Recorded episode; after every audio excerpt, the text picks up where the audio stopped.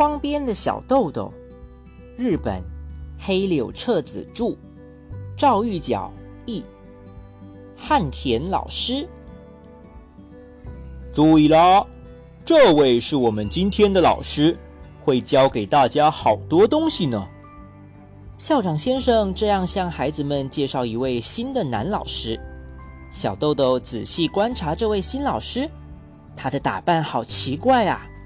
他上身穿着条纹短褂，胸口处露出里面的针织衬衫，没有打领带，却在脖子上围了一条毛巾。裤子是藏青色棉布质地的，像是朝鲜裤子那样细细的。脚上穿的不是皮鞋，而是胶底布鞋，而且呀，头上还戴了一顶有点破了的草帽。那么，小豆豆他们现在是在哪里呢？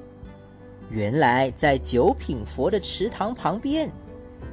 小豆豆盯着这位老师，仔细打量了一会儿，突然觉得他有点似曾相识。哎。是在老师的脸被太阳晒得黑黝黝的，虽然有不少皱纹，但显得很和气。老师的腰上系了一条黑布带，那是当做腰带的。布带上垂着一个烟袋，这也不像是第一次见到。哦，小豆豆终于想了起来。哎，老师。您是不是总在河边的旱田里？您是种庄稼的吧？小豆豆非常高兴的问。穿着胶底布鞋的老师也高兴的笑了，露出洁白的牙齿，笑得脸上全是皱纹。是啊，你们去九品佛散步的时候都要经过我家，记不记得？那边正开着油菜花的那块地。就是我们家的，哇！伯伯现在是老师啦！小豆豆他们全都兴奋起来。和气的伯伯摆摆手说：“哦，不是不是，我可不是老师，我是农民。今天是校长先生托我来的。”校长先生就站在农民老师的身边，说：“可不能这么说，今天。”要请您教给孩子们怎么种庄稼。关于种庄稼的事，您当然是老师。正像学习做面包的时候，面包师傅就是老师。请您开始指导孩子们吧。在别的小学，通常都有各种规定，教给孩子们知识的人必须取得执教资格之类。但小林先生却不在乎这些。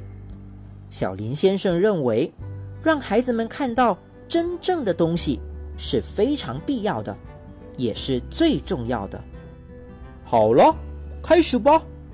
汉田老师说：“大家所在的地方是九品佛的池塘周围特别安静的地带，池水中映出树木摇曳的影子，令人心旷神怡。”为了装下小铁锹呀、锄头呀这些种庄稼的工具，校长先生事先让人运来半截电车车厢。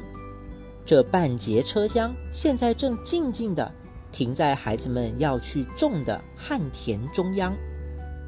旱田老师先让孩子们从电车里取出小铁锹、锄头等工具来，然后老师先从除草讲起。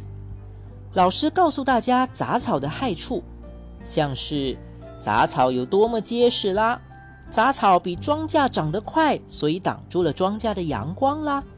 害虫很容易在杂草中找到安身之地啦，杂草吸收了土地中的养分啦，一点儿一点儿的教给大家。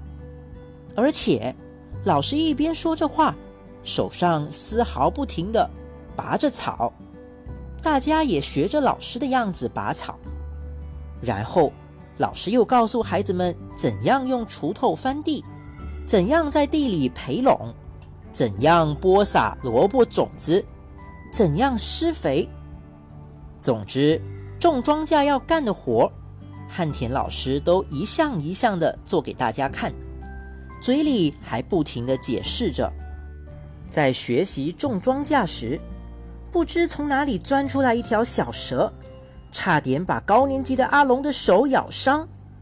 但是汉田老师告诉大家，这一带的蛇都没有毒，而且啊，只要我们不去惹它们，它们是不会主动攻击我们的。这么一说，大家都放心了。总之，汉田老师不仅教给大家怎么种庄稼，还告诉大家好多好多有趣的事儿，有关虫子啦、鸟儿啦、蝴蝶啦。还有天气的知识，汉田老师结实的手上骨节凸起，好像在告诉大家，他说的每一句话、每一件事，都是自己经历过、自己发现的。汉田老师手把手的教孩子们怎么干活，大家忙得满头大汗，终于干完了播种的活。无论从哪个角度看。虽然有些冷，有点歪歪扭扭的，今天的庄稼活实在是干得很漂亮。从那天以后，八学院的孩子们每当遇到这位伯伯，隔得大老远的，就充满敬意的大声叫：“汉田老师！”汉田老师把自家田里多出来的肥料施到了学校的田里，大家种的小苗茁壮地长了起来。每天都有人跑去看看庄稼怎么样了，然后回来向校长先生和同学们报告：“我种的种子居然发芽了！这是多么不可思议，多么令人惊讶，有多么让人高兴啊！”每当几个人凑在一起的时候，孩子们总会谈论起自己的庄稼。当时，世界上好多地方。连续发生了非常恐怖的事情，但值得庆幸的是，正在认真谈论小小田地里庄稼的孩子们，此刻还处在和平的环境之中。